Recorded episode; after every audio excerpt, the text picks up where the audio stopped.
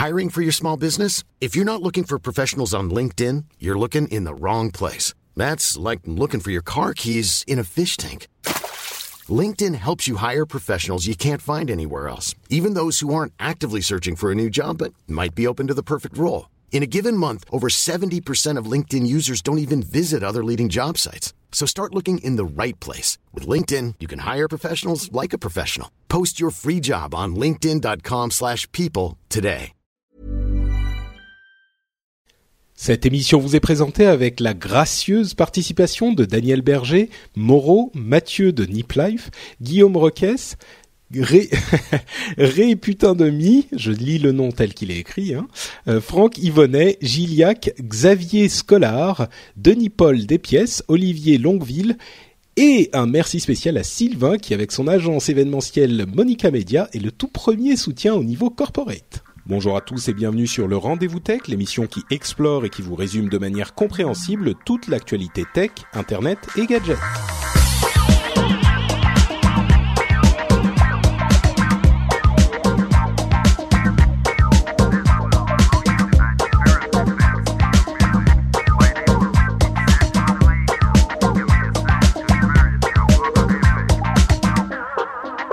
Bonjour à tous et bienvenue sur le rendez-vous tech. J'allais, j'allais presque dire bienvenue sur Niptech. Euh, c'est une déformation due à mes invités, euh, à mes co-animateurs du jour. Avant ça, je vous précise quand même que le rendez-vous tech est l'émission bimensuelle où on parle technologie, internet et gadgets. L'émission où on résume toute l'actualité de ces deux dernières semaines. On la euh, compacte et on vous la sert dans un format euh, agréable à déguster pour que vous n'ayez pas à aller vous-même chercher toutes les informations qui sont éparpillées partout sur le web. Euh, le rendez-vous tech fait ça pour vous. Et donc je disais, euh, j'ai presque dit Niptech parce que aujourd'hui j'ai le plaisir d'accueillir à nouveau Benoît et Mike euh, de Niptech justement qui sortent tout juste de l'enregistrement de leur de leur émission qu'ils font en live tous les lundis à 9h. Comment allez-vous messieurs?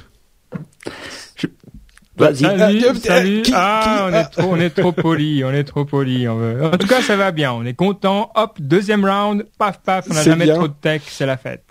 Vous Oui. avez fait l'entraînement euh, juste avant et puis maintenant c'est le vrai match, c'est ça? On, va, on, on va on va boxer un peu. Oui. Mike, tu vas bien aussi? Oui, très bien, très content d'être là. C'est vrai que ça fait un long moment que j'étais pas venu et franchement toujours content euh, quand tu nous invites. C'est vrai. Normalement, je laisse poliment la place à, à Ben parce que c'est lui qui lead l'émission Niptech, donc j'attendais qu'il commence et voilà et voilà. Mais en tout cas, très content d'être là. Euh, et, et voilà, j'aurais une question pour toi. Tu sais que j'adore te poser des questions, Patrick. Bien sûr. Euh, c'est que vas-y. J'ai vu que euh, tu arrivais à monétiser ton podcast et tu sais que ben, Niptech on parle de start-up et puis d'entrepreneuriat. Alors j'aimerais que si tu pouvais m'expliquer en deux minutes comment tu faisais. Et puis j'ai vu aussi que tu donnais le nom de tes euh, euh, de tes euh, de, ce, De de, mes tes soutiens, heureux donateurs. Oui. Ça, ça m'intéresserait à fond. Eh ben écoute, euh, on peut en parler dans la partie news, enfin entre la partie principale et la partie news et rumeurs quand on fait l'autre euh, Cool. round de remerciements. euh, tu pourras me poser toutes les questions que tu veux. Génial. Voilà, on va on va faire plaisir à tout le monde. Euh, et en attendant, on va vous parler de nos trois infos à retenir. On va on a beaucoup beaucoup de choses à dire sur Microsoft bien sûr. On va vous parler également de Facebook et de Oculus, euh, ce qui c'est un rachat qui s'est produit il y a euh, deux semaines environ et dont beaucoup de gens m'ont demandé si on allait en parler dans le rendez-vous tech euh, sur Twitter notamment. Bien sûr, on va en parler. Et enfin, on va vous parler de la, neutralité du net au niveau européen. Et c'est plutôt, pour une fois, une excellente nouvelle. Donc voilà pour le programme principal de l'émission. On y aura les news et rumeurs après. Et on commence évidemment par Microsoft. Euh, J'imagine que ça a été un gros sujet de Niptech euh, euh, cette semaine aussi. Il y avait la conférence Build, qui est la conférence euh, pour les développeurs de l'écosystème Microsoft, et ils ont annoncé pas mal de choses. On a senti une véritable, peut-être pas une rupture, mais en tout cas un- un- une accélération. Euh, c'est un changement de cap ou une accélération euh, depuis l'arrivée donc de Satya Nadella qui a remplacé Steve Ballmer à la tête de Microsoft. On en avait parlé il y a quelques semaines. Alors, euh, les choses qui ont été annoncées, elles sont très nombreuses.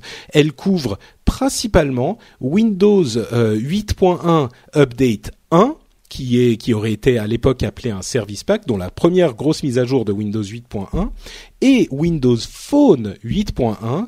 Et avant de rentrer dans les détails de toutes ces mises à jour, moi, ce que j'ai retenu, la manière dont je qualifierais, dont j'expliquerais très simplement ces deux mises à jour, c'est euh, que Microsoft est vraiment à l'écoute des utilisateurs. Alors, on sait on ne sait pas si c'est toujours très bon d'être à l'écoute des utilisateurs parce que parfois les utilisateurs euh, savent ce qu'ils veulent mais pas ce dont ils ont besoin. Hein. Parfois ils, pensent qu'ils veulent quelque chose et en fait euh, ça complique les choses plus que ça ne les euh, facilite.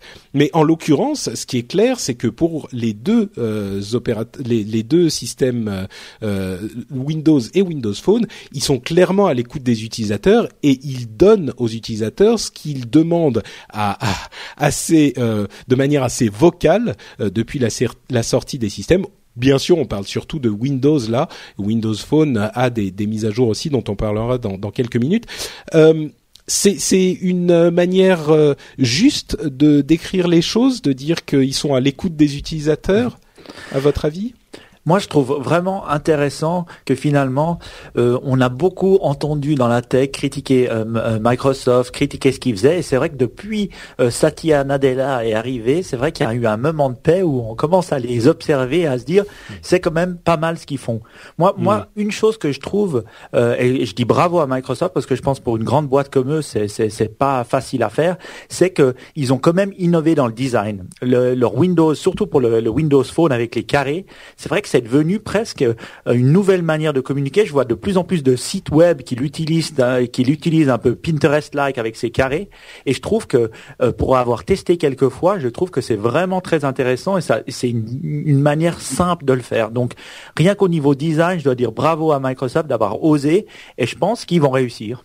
Bah, c'est vrai qu'ils hmm. ont euh, le succès Windows Phone est grandissant, mais quand même euh, un petit peu plus timide que celui des autres euh, des autres OS.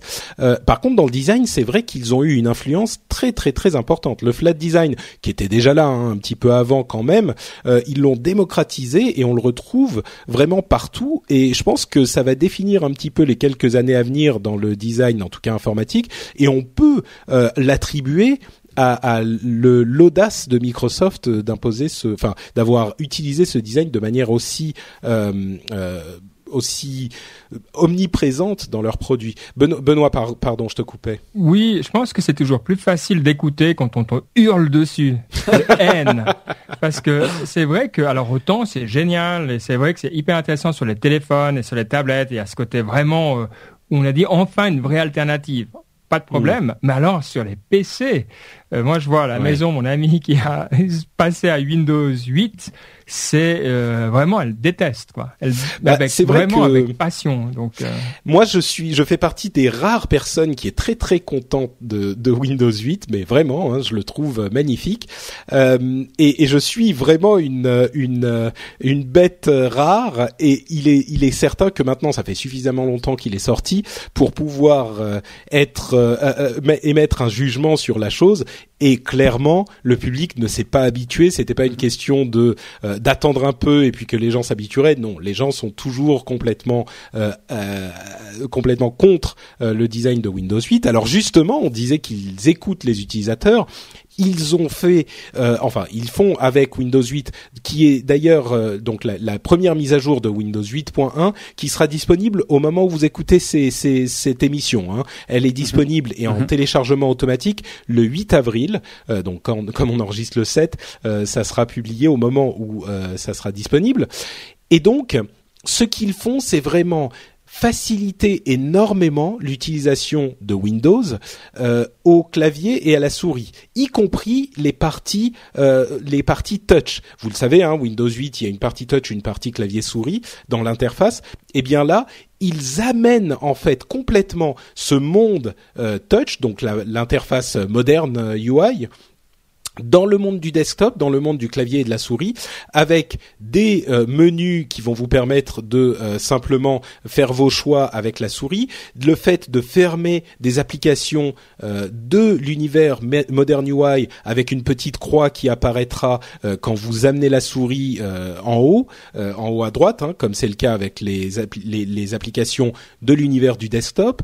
il y aura la possibilité d'intégrer vraiment ces applications Modern UI au desktop, c'est-à-dire que vous pouvez lancer une application Modern UI dans une fenêtre euh, dans une fenêtre sur votre desktop, vous pouvez les, euh, les, les, les loquer sur la barre des tâches, les mettre sur la barre des tâches pour les lancer depuis la barre des tâches.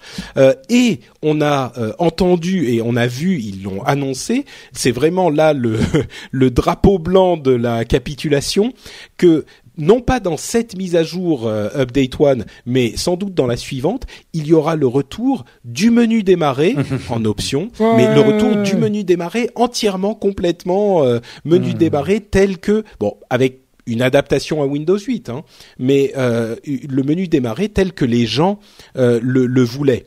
Donc ça, c'est vraiment le, le symptôme finalement que ils sont en train de transformer Windows 8 en non pas Windows 7, mais en euh, en ce que veulent les gens qui étaient fans de Windows 7. Et justement, euh, bah, je passais dans dans This Week in Tech euh, hi- hier.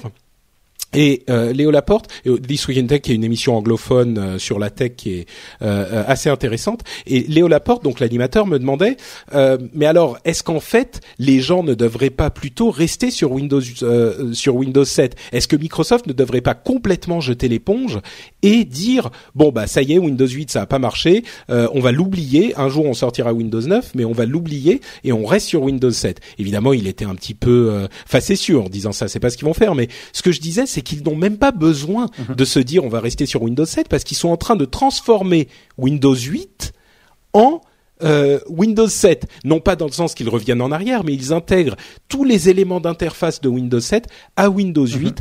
Et pour moi, euh, même si j'aime beaucoup Windows 8, euh, je pense que c'est la bonne marche à suivre aujourd'hui parce que ça fait un bon moment que Windows 8 est sorti et on a eu la réponse. Les gens ne sont pas contents. Donc là, ils ont, ils, ils sortent un petit peu la grosse artillerie, l'artillerie lourde pour contenter les utilisateurs et il faut qu'ils le fassent. Euh, finalement, ils gardent euh, certains éléments du langage de design de Windows 8, de beaucoup d'éléments d'ailleurs, et les améliorations de Windows 8. Donc c'est un petit peu le meilleur des, me- des deux mondes euh, qu'on va qu'on va avoir au final.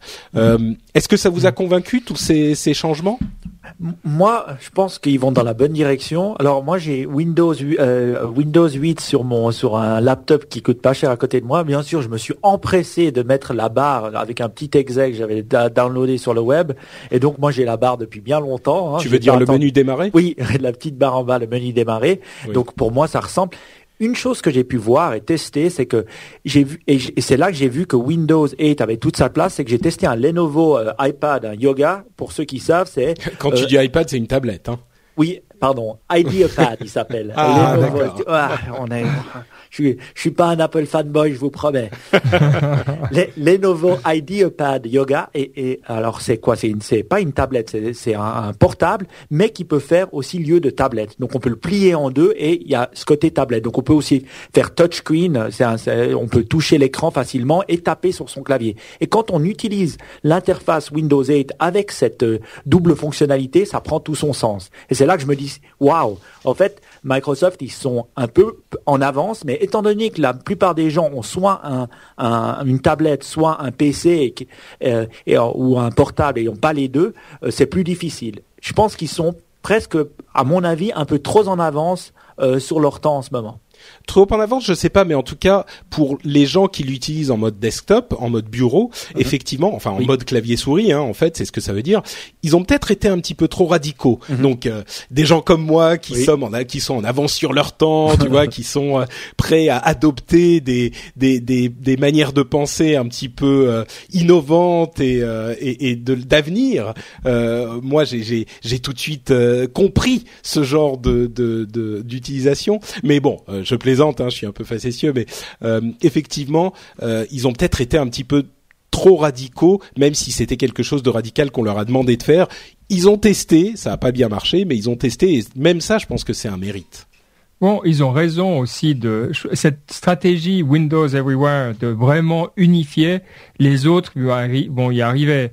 Euh, à un moment ou à un autre, c'est vrai, on voit Google qui se perd dans ses Chrome OS, euh, Android qui essaye de faire d'autres trucs. Ça, ça va pas. On veut une. on- nous, on n'est pas là pour, euh, disons, tester les OS de, de, de ces grosses sociétés. On veut un truc simple qu'on retrouve. On veut sentir à la maison quand on ouvre un, un écran. Et ça, Microsoft est en train de le faire très très bien.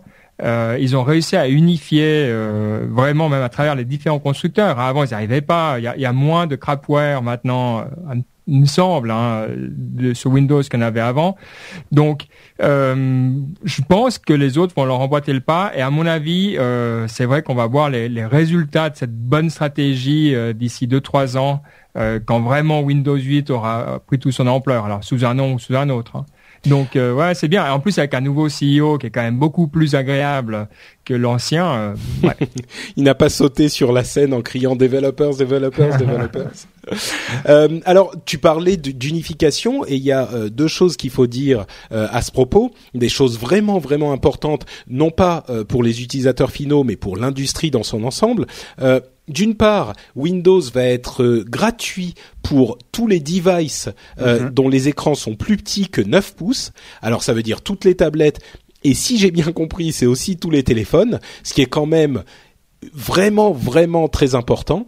Euh, peut-être qu'il y a certaines mmh. catégories de téléphones, mais en tout cas c'est une grosse partie. Ça veut dire qu'ils ont, là encore, ils comprennent que ça ne prend pas comme ils voudraient que ça prenne, et ils sont très très très agressifs. L'un des reproches principaux qu'on peut faire à Windows par rapport à Android, par exemple, qui est un système gratuit. Euh, c'est que Windows, si on veut concevoir un téléphone ou une tablette avec Windows, il faut d'abord commencer à payer Microsoft et payer. Euh, on sait, c'est difficile de savoir combien ça coûte exactement, mais même quelques dizaines d'euros ou de dollars euh, par licence, eh ben ça finit par compter mhm. dans un appareil où les prix sont toujours écrasés vers le bas autant que possible, même si on est à 2, 3, 400 dollars, bah, quelques dizaines de dollars en plus, ça compte. Donc là, ça peut leur, leur permettre de, de venir euh, euh, encore plus en force sur ces marchés, donc des tablettes et des téléphones. Euh, ils mhm. consolident leur, euh, leur euh, non pas leur avance, mais la, la place qu'ils ont réussi à s'installer, à, à installer dans ces domaines-là. Et puis l'autre élément qui est très important et qui moi me fait dire ou en, tout cas me fait confirmer qu'il ne faut jamais enterrer Microsoft, c'est une erreur mhm. terrible que d'enterrer Microsoft et de se dire ah ça y est ils sont ils sont anciens, ils sont vieux, euh, on est euh, on est on est passé à autre chose. Euh, c'est là encore l'artillerie lourde, même l'arme atomique, qui est que ils ont annoncé les applications universelles pour Windows, c'est-à-dire qu'ils vont avoir des applications qui seront développées une fois par les développeurs et qui vont fonctionner sur PC, sur téléphone, sur mhm. tablette et même sur Xbox One. Alors évidemment, il faudra adapter un petit peu l'interface, hein, mais cette universalité des applications, cette, cette universalité des, des, exécutables est extrêmement importante parce que ça va permettre, là encore, aux développeurs de euh, concevoir des applications et de les porter très facilement dans tout l'écosystème Microsoft. Ça fait pas tout, ça veut pas dire qu'il y a euh, un retour euh, gagnant de Microsoft automatiquement, mais ça leur donne effectivement des armes très importantes dans cette euh, course à, l'armement informatique. Alors, Patrick, si tu me permets, moi je vais doucher complètement ton enthousiasme. Mon Dieu, qu'est-ce que tu vas dire À deux niveaux. Le premier, c'est que oui, c'est gratuit, mais en même temps, ils ont acheté leur salle client. Donc, euh, il y a plus tu parles de Nokia, bien sûr. Il y a plus grand monde pour faire des, des appareils, euh, des appareils sous Windows ou Windows Phone. Exactement. C'est pas faux. C'est pas faux. Euh, voilà. Donc en fait, ça devient de la comptabilité interne et ils se sont dit ça sert à rien. Hop, c'est plus facile pour SAP, c'est réglé. Bon voilà. Ok, donc on euh, va. Je, suis pas tout à fait d'accord sur ce point. Il y a quand même des gens qui font des Windows Phone, bah beaucoup, mais il y en a. Et pour l'avenir, peut-être qu'ils n'en faisaient pas justement parce que c'était payant et que si c'est gratuit, ils vont se dire bon, euh, peut-être que Google, on peut faire Google d'un côté et Windows de l'autre, ça coûte rien, donc autant proposer euh, les, les, deux types d'appareils. Mais bah, bon, effectivement, t'as raison. Pour le moment, il y a que, il y avait quasiment que Nokia qui faisait des téléphones Windows. C'est là et c'est là je, je suis pas tellement d'accord sur le deuxième point aussi. En fait, la portabilité des des applications, c'est un peu un leurre. Et c'est le gros problème d'Android aussi. Pour avoir développé sur Android, en fait, ce que tu fais, c'est que tu prends les 10 téléphones les plus vendus, qui font 80 à X% du marché, et puis euh, voilà, euh, tu te concentres là-dessus, parce que chaque différence de taille de l'écran, c'est beaucoup, beaucoup de développement en plus pour que l'app soit vraiment bien. Donc, entre un téléphone, une tablette et une télévision, c'est impossible d'avoir une même app. En fait, tu, tu, dois vraiment la créer de base. Juste poser les éléments, bah, c'est facile, je veux dire, n'importe quel développeur peut le faire. Créer une application qui a un vrai sentiment euh, d'une d'une tablette, un téléphone à une télévision, si tu repars de zéro en gros. Mm.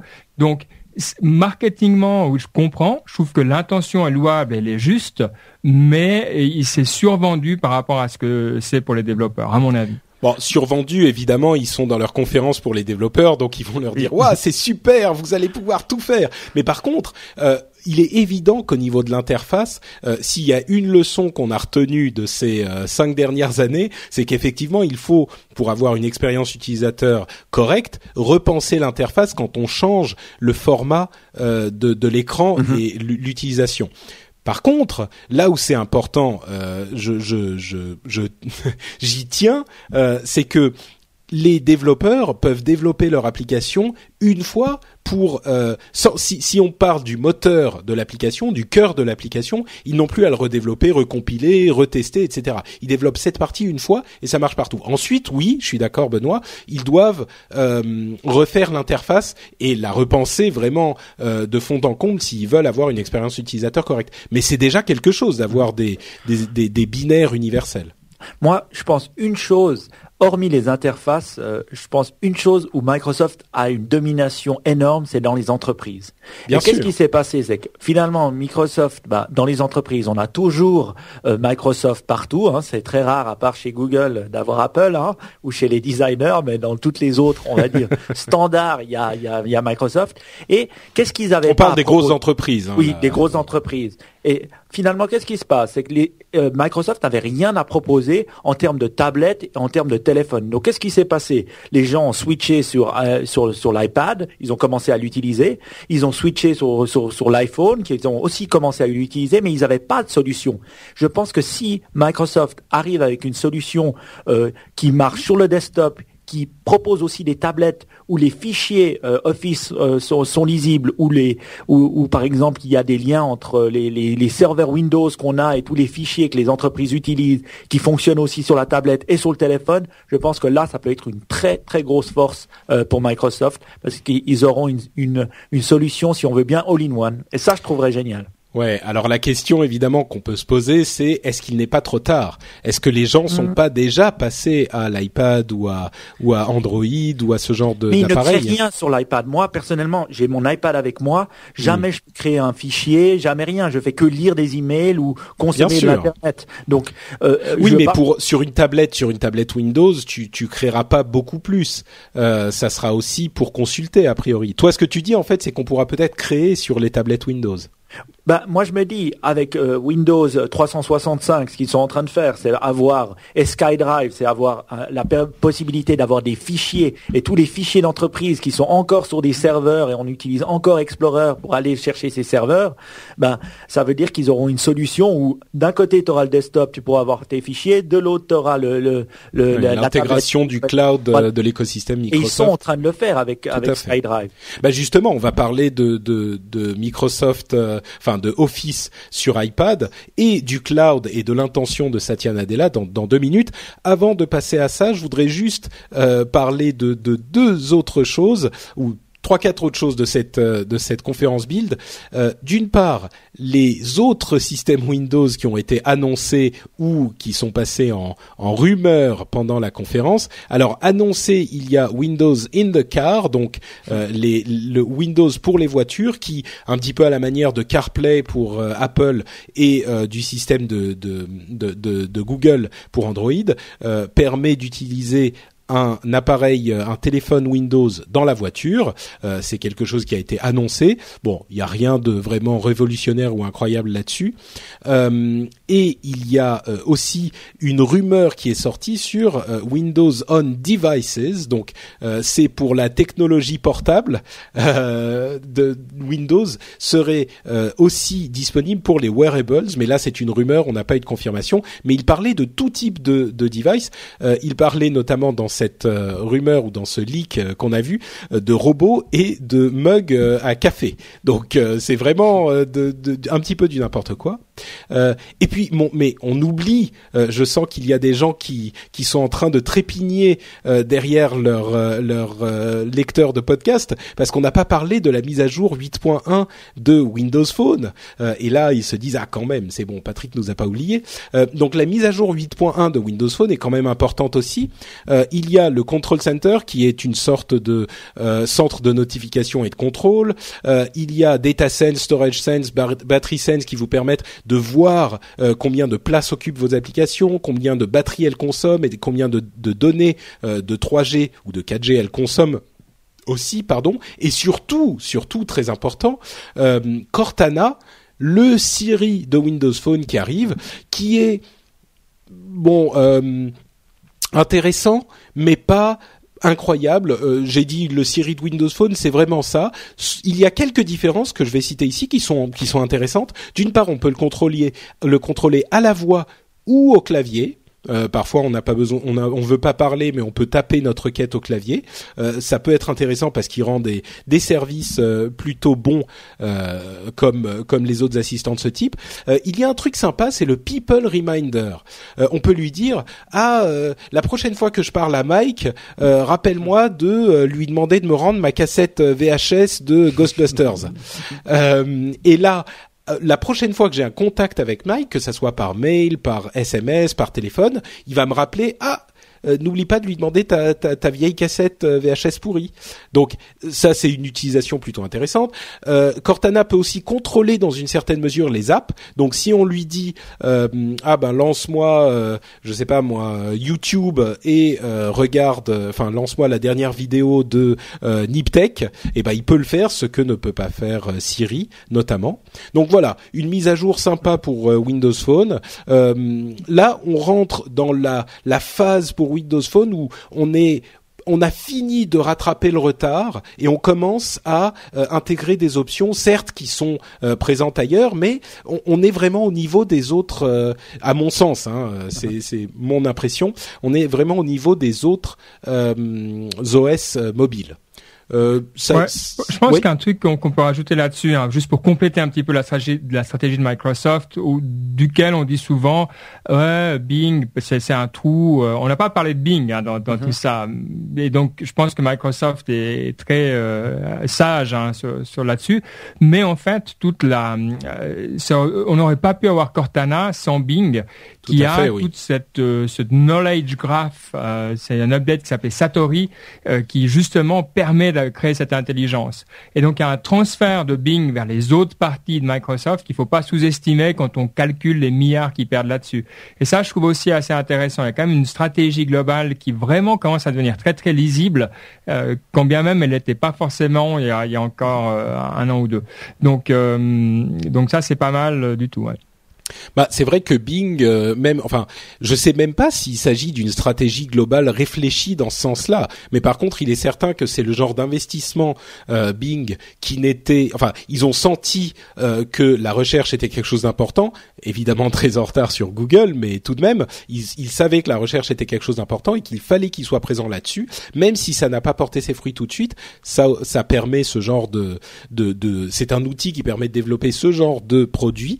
Euh, on de Cortana, bien sûr, euh, qui vous connaît grâce à, euh, en partie, les technologies développées et utilisées par, par Bing. Donc, euh, c'est vrai que c'est très important aussi. Mais maintenant, je profite parce qu'il y a deux, deux fanboys dans, dans la salle. Euh, Est-ce que vous utilisez beaucoup Siri? Voilà. Et moi, je vais dire un gros non. Tellement non qu'à chaque fois que j'appuyais sur le bouton, ça me, il me parlait, ça m'énervait. Donc, je l'ai désactivé. Et en tout cas, toutes les personnes que j'ai vues avoir des, des, des, des, des iPhone euh, 5S, euh, ils, ils, ils ne l'utilisent pas. J'ai vu personne l'utiliser. Euh, à part une fois euh, dans le dans le dans This Week in Tech justement où, où tu fais des superbes apparitions. D'ailleurs, Patrick, bravo parce que je suis un fidèle merci. auditeur et à chaque fois tu représentes tellement bien euh, l'Europe que ça me fait plaisir. Et euh, c'était, tu sais, ce- celui avec la coupe spéciale là qui euh, qui, qui qui fait des délires tout le temps. C'était le seul qui disait ah j'utilise Siri tout le temps euh, pour parler, pour pour communiquer, pour faire des SMS. Moi j'ai essayé personnellement, je n'arrive pas à l'utiliser. Voilà. Bah moi je l'ai, je l'utilise pour la dictée en fait. C'est pas vraiment Siri, c'est juste la dictée vocale. Siri en lui-même, je l'utilise pas du tout euh, pour une raison simple, c'est que la, le fait qu'il te prenne la requête, qu'il l'envoie sur les serveurs et qu'il t'écrive la phrase ensuite, euh, ça prend énormément de temps, c'est-à-dire 4 secondes, hein, c'est insupportable. Euh, mais effectivement, je comprends pas très bien ce choix technologique d'Apple de ne pas faire la la, la, la lecture, enfin la, la compréhension de ce qu'on dit sur l'appareil. Euh, je suis sûr qu'ils ont, enfin, ils disent que c'est en partie parce qu'il y a des données qu'ils apprennent et qu'ils gardent sur leur serveur euh, qui leur permettent de mieux comprendre ce que vous dites, mais pourquoi pas? Mais en même temps, Google Now comprend très bien ce que je dis sur mon appareil et la traduction est instantanée. Donc euh, c'est un problème d'architecture euh, interne du téléphone, ça. Donc c'est vraiment les puces euh, que Apple veut pas trop toucher euh, parce qu'il faut une partie quasiment dédiée à ça. Donc c'est vrai que c'est vrai que le, bah, fait qu'ils doivent le faire, c'est n'importe quoi. Je sais pas parce que Google Now, il marche sur mon iPhone très très bien. Hein, donc euh. ah ouais? Ah, ah bah oui oui, il est il est très très efficace. Bon. Eh ben moi je devrais l'utiliser justement. Je disais, bah, je me plaignais toujours de pas utiliser Google Now. Maintenant je vais le faire. Exactement. Bon, deux dernières petites choses avant qu'on parle d'iPad euh, et de d'Office sur iPad. Euh, Microsoft a annoncé qu'ils allaient passer en open source ces technologies .net, ce qui est euh, pour les, les développeurs, euh, ils comprendront que c'est quelque chose d'assez invraisemblable. Bon, peut-être pas invraisemblable. Il, participe à des, des projets open source quand même Microsoft, mais euh, qui, est, qui est en tout cas surprenant. Ils, ils, ils open source énormément de choses euh, et donc la, la, on sent, comme je le disais au début, une direction ou une euh, une orientation un petit peu différente avec Satya Nadella. Euh, toutes ces choses qui ont été annoncées, bien sûr, étaient en préparation depuis longtemps. Hein, on peut pas les attribuer à Nadella uniquement, mais euh, il y a eu une, une... peut-être que c'est simplement le fait qu'il y ait eu un changement de, de, de président de Microsoft qui nous donne une sorte d'excuse pour y voir un renouveau.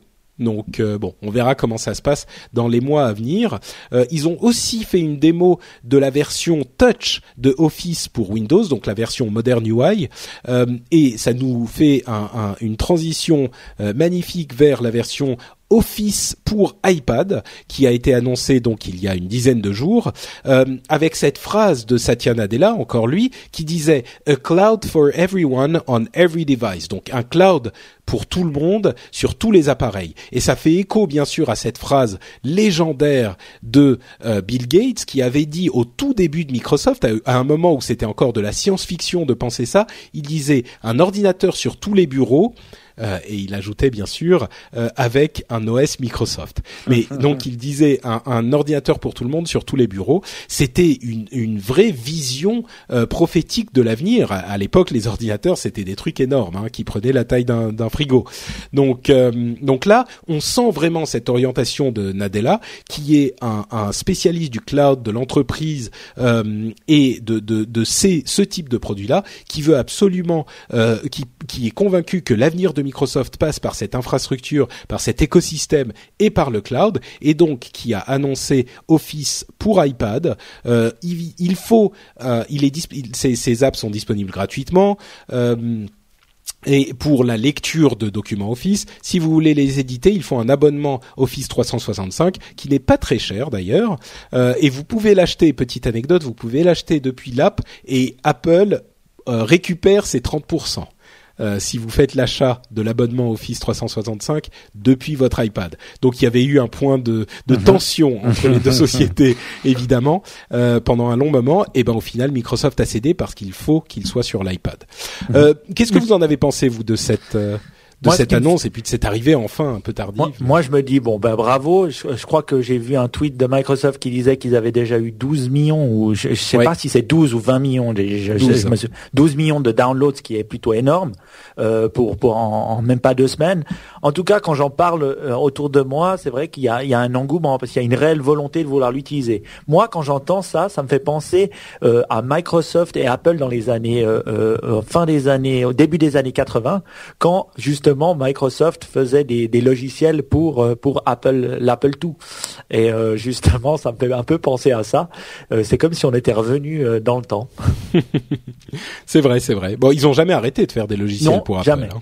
Mais c'est pour ça que c'est pas si si étonnant que ça. Oui. Ce qui est étonnant, c'est qu'ils soient disponibles sur iPad avant d'être disponibles en version Modern UI sur la surface de Microsoft. Bon, moi, je crois qu'ils ont quand même trop attendu. je pense mm. que c'était c'est sûr c'était un énorme point de, c'est un énorme avantage pour euh, pour euh, pour Apple, mais on sait aussi qu'Office engendre énormément d'argent euh, pour Microsoft, donc c'était aussi normal qu'ils le développent sur une plateforme utilisée par d'autres. Et je trouve qu'ils ont trop attendu, et de toute façon leur, leur, tablette n'était pas encore au niveau de l'iPad, donc ils auraient dû le faire plus tôt.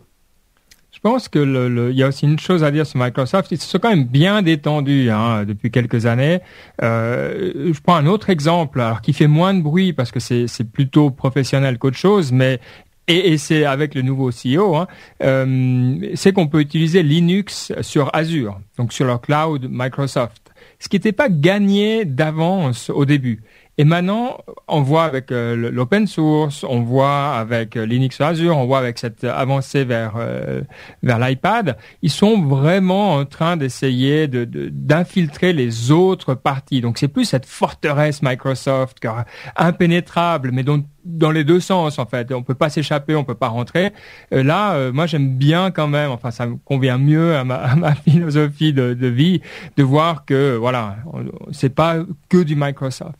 Et donc ça, ça me le rend aussi sympathique. Je pense que c'est aussi gagnant, quoi. C'est pas faux ce que tu dis. On avait euh, une soirée.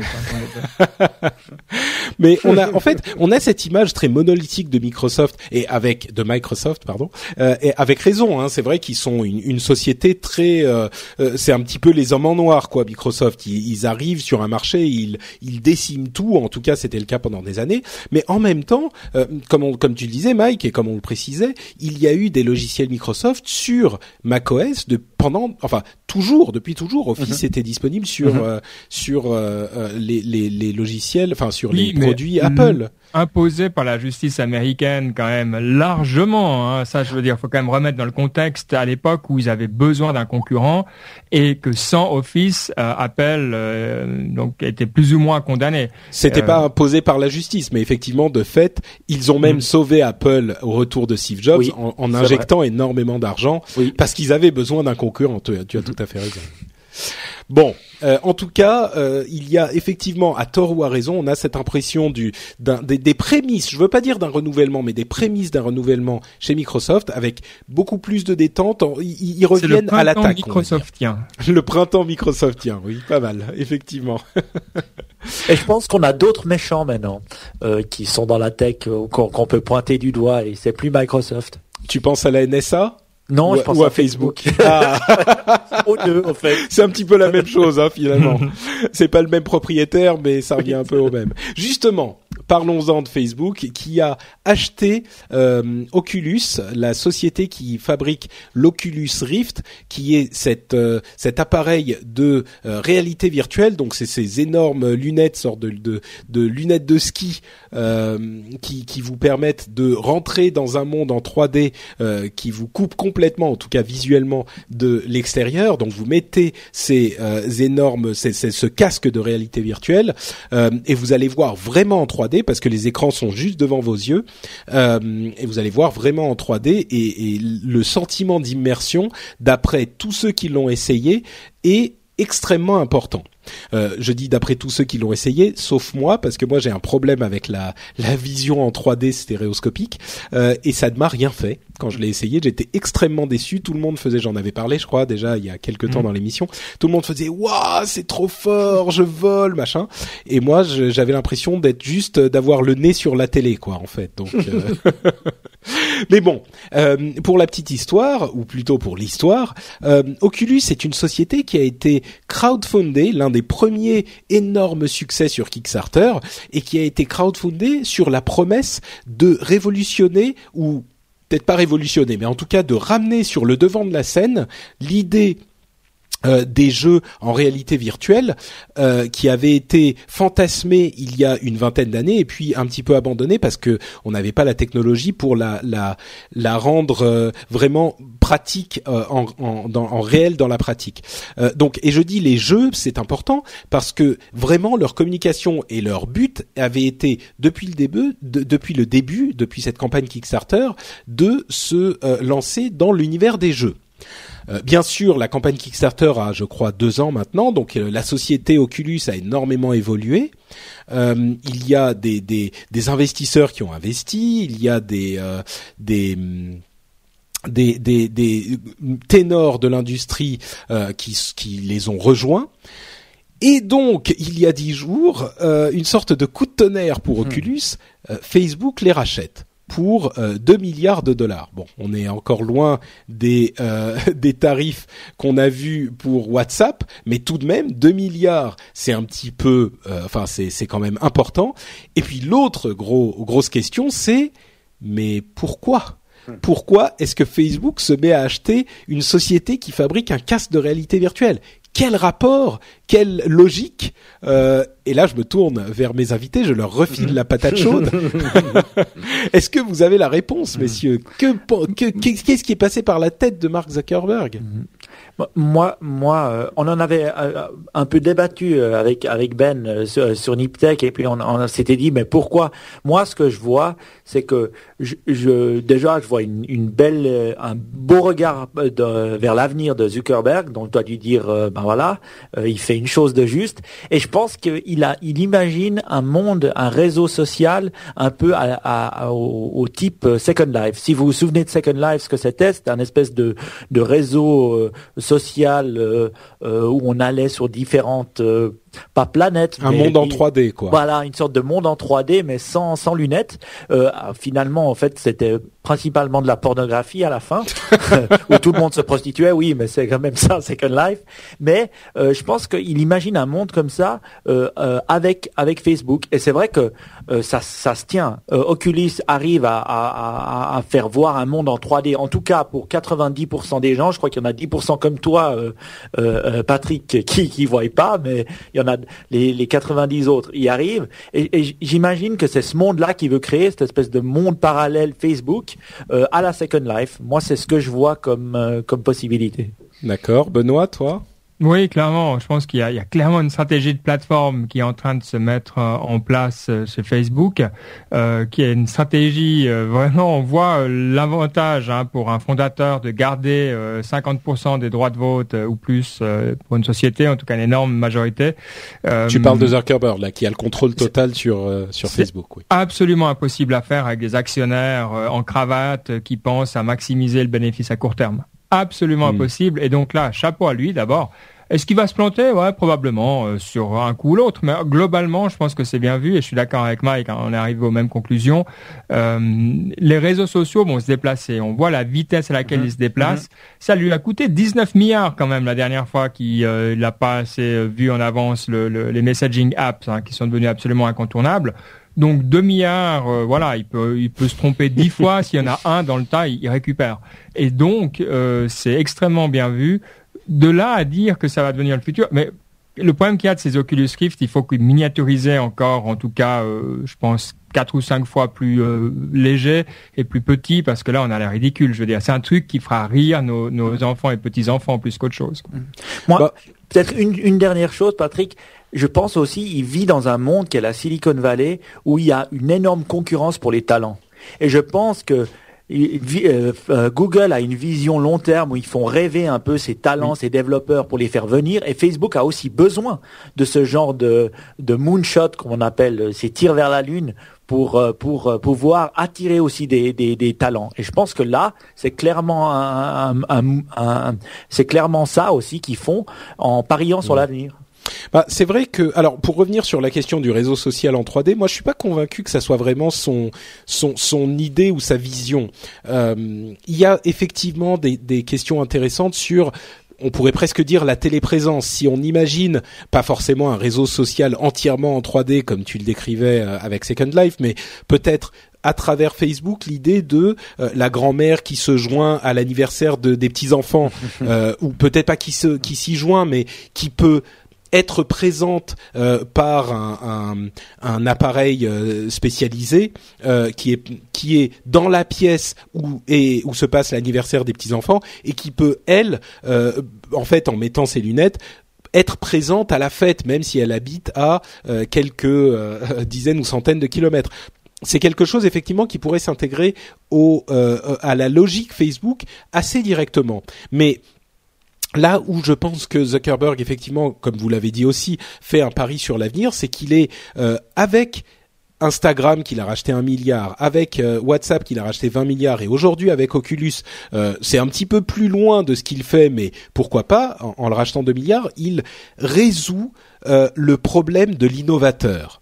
Le problème de l'innovateur, le, dilemme de l'innovateur, euh, c'est une, une image qu'on donne souvent euh, dans la Silicon Valley, c'est que quand on est euh, tout jeune et qu'on arrive et qu'on est qu'on détruit les modèles existants, eh ben il est très facile justement de faire les, choses qui sont révolutionnaires. Mais une fois qu'on est établi et qu'on a un marché en place et un système en place et qu'on est devenu justement euh, Facebook et qu'on qu'il est difficile de changer les choses et de prendre les virages de la messagerie instantanée, euh, du euh, de, de, la messagerie avec photo ou de la, la, réalité virtuelle. On peut pas changer Facebook pour pour le transformer complètement à, à, en fonction de ces nouvelles tendances. On l'a vu avec Facebook Messenger qui marchait pas tellement. Et eh ben lui, il se dit c'est difficile de faire tous ces changements. Donc pour résoudre ce, ce dilemme, je ne peux pas détruire mon business model pour m'adapter aux nouveaux, eh ben je vais acheter les nouveaux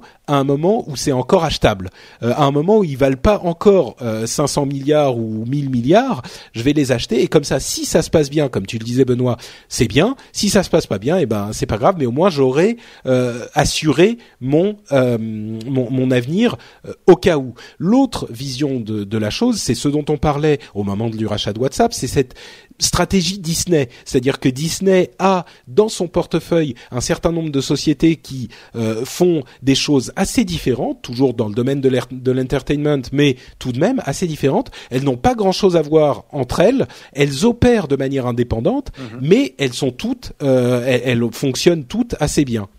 Donc euh, il y a assez. Moi, je trouve qu'il y a de l'intelligence, effectivement, comme vous. Hein, je suis d'accord euh, dans ce qu'a fait Zuckerberg. Et il y a même de l'intelligence, une intelligence qui est assez rare.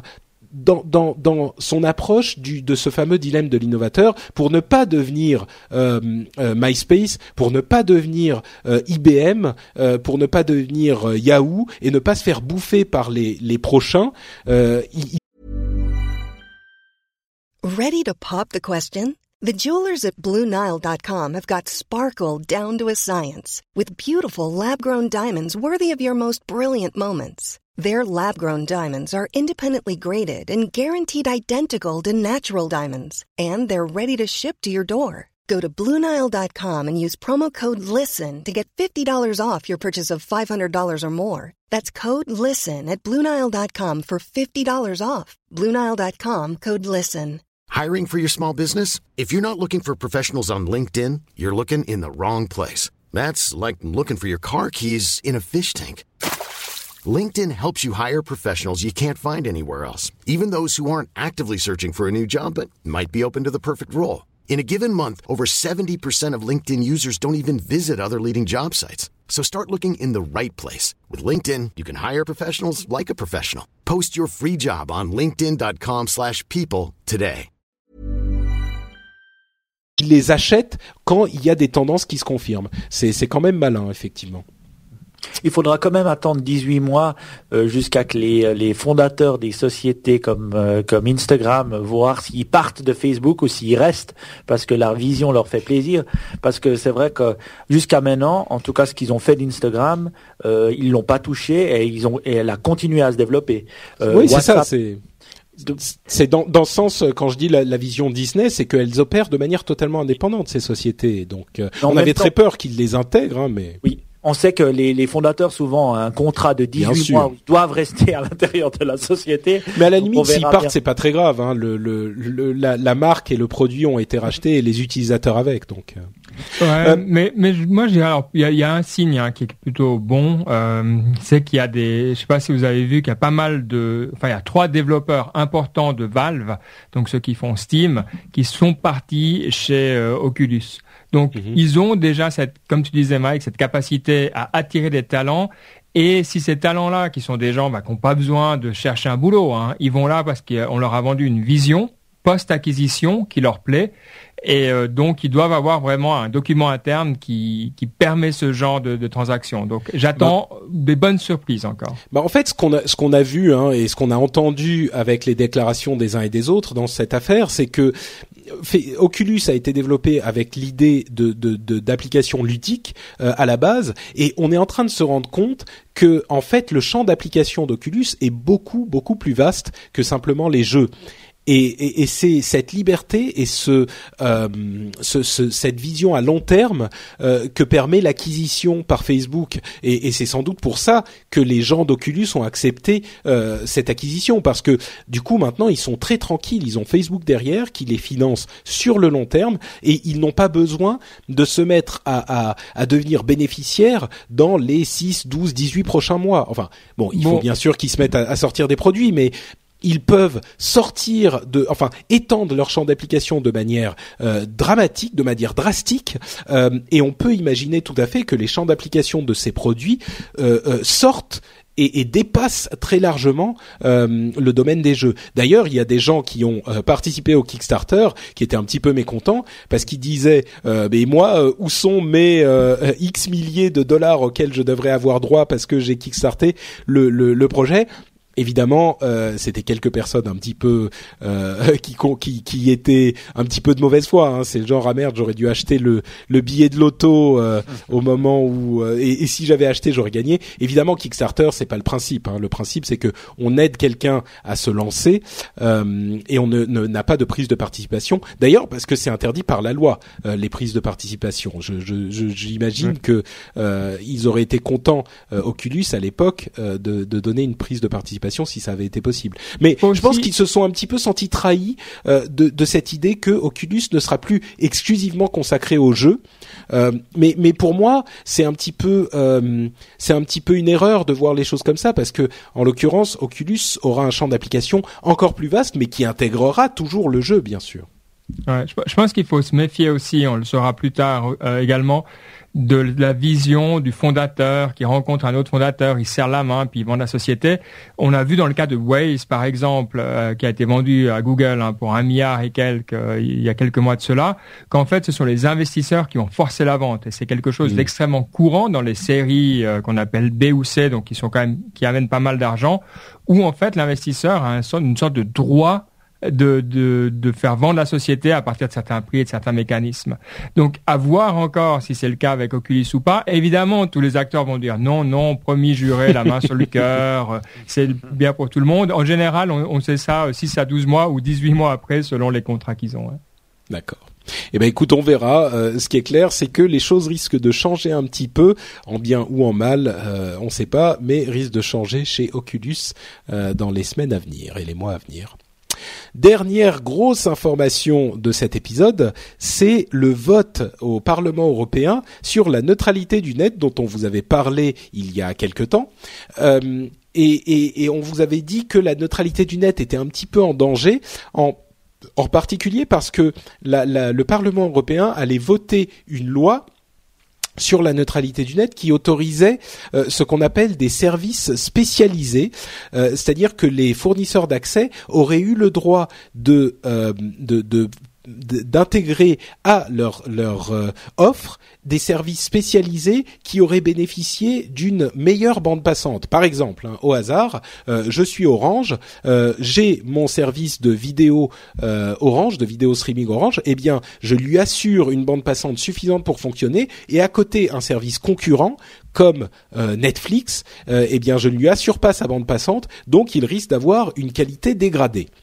C'était le danger euh, qui nous pendait au, bout du nez et qui était très très réel parce que le, le, le- les provisions étaient, enfin la loi était écrite en autorisant ces services spécialisés. Eh ben, coup de euh, théâtre au moment du vote, quelques jours avant le vote, euh, une armée de parlementaires euh, de gauche hein, qui ont fait beaucoup de communication là-dessus a mis dans la loi une série d'amendements qui atomisent complètement ces services spécialisés et les autres éléments, on va dire 95% des autres éléments de, de danger pour la neutralité du net et, ils ont réussi à faire passer la, la, loi dans cette nouvelle forme qui assure encore une fois 95-98% de neutralité du net absolue euh, dans les dans des termes qui ravit les plus les plus grands défenseurs euh, du, du net et les plus pro internet euh, du monde dont dont je fais partie.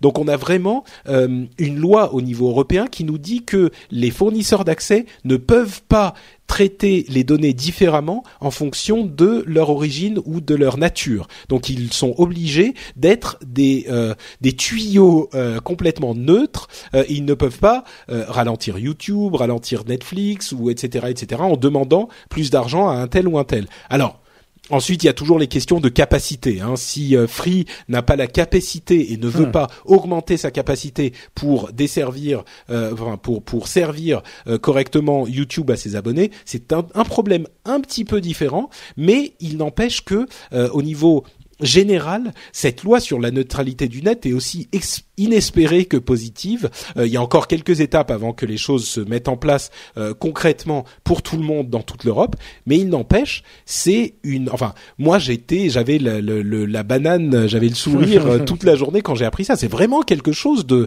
de, de, de très très très important pour le développement d'Internet et le, la, la continuation d'Internet en Europe et peut-être même dans le monde, parce que maintenant que l'Europe a voté cette loi, euh, en espérant qu'elle soit pas retoquée, mais c'est peu probable. Euh, eh bien, on a un exemple de quelque chose qui fonctionne avec la neutralité du net et c'est très difficile pour les autres. On pense aux États-Unis, bien sûr, où tous ces services sont développés, mais ça va sans doute être pas très difficile, mais un peu plus difficile euh, de faire les choses comme le veulent les lobbyistes partout ailleurs. Mm-hmm.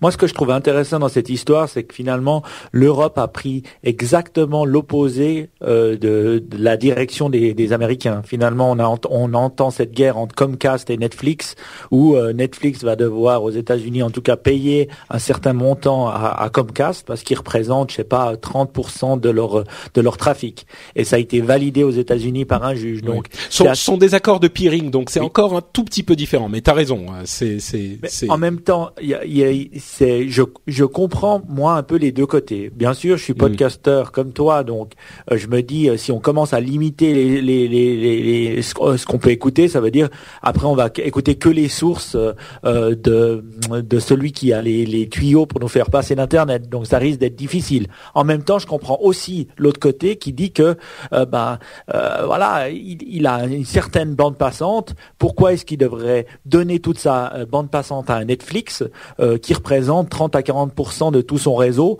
euh, juste parce que Netflix l'a décidé sans payer. Donc je, je comprends bah, parce que les abonnés parce que les abonnés ont payé Orange ou quelqu'un pour avoir accès à internet.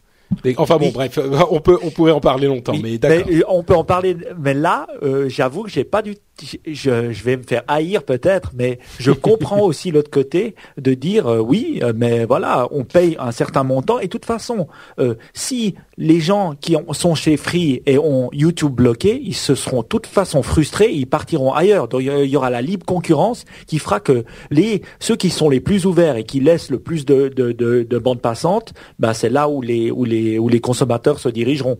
Donc je pense qu'aussi le, le marché lui-même peut lui-même légiférer sur ce genre de choses. Mm. C'est ce que disent, euh, c'est ce que disent les, les Américains d'ailleurs, qu'il n'est pas forcément nécessaire de réguler parce qu'effectivement, et, et, ils ont pas tort dans ce sens-là. On n'a pas vu encore aujourd'hui de conséquences néfastes de cette absence de régulation euh, parce que effectivement, dans une certaine mesure, les choses se régulent d'elles-mêmes. Je suis un petit peu plus pessimiste aux États-Unis, mais bon, euh, Benoît, pardon.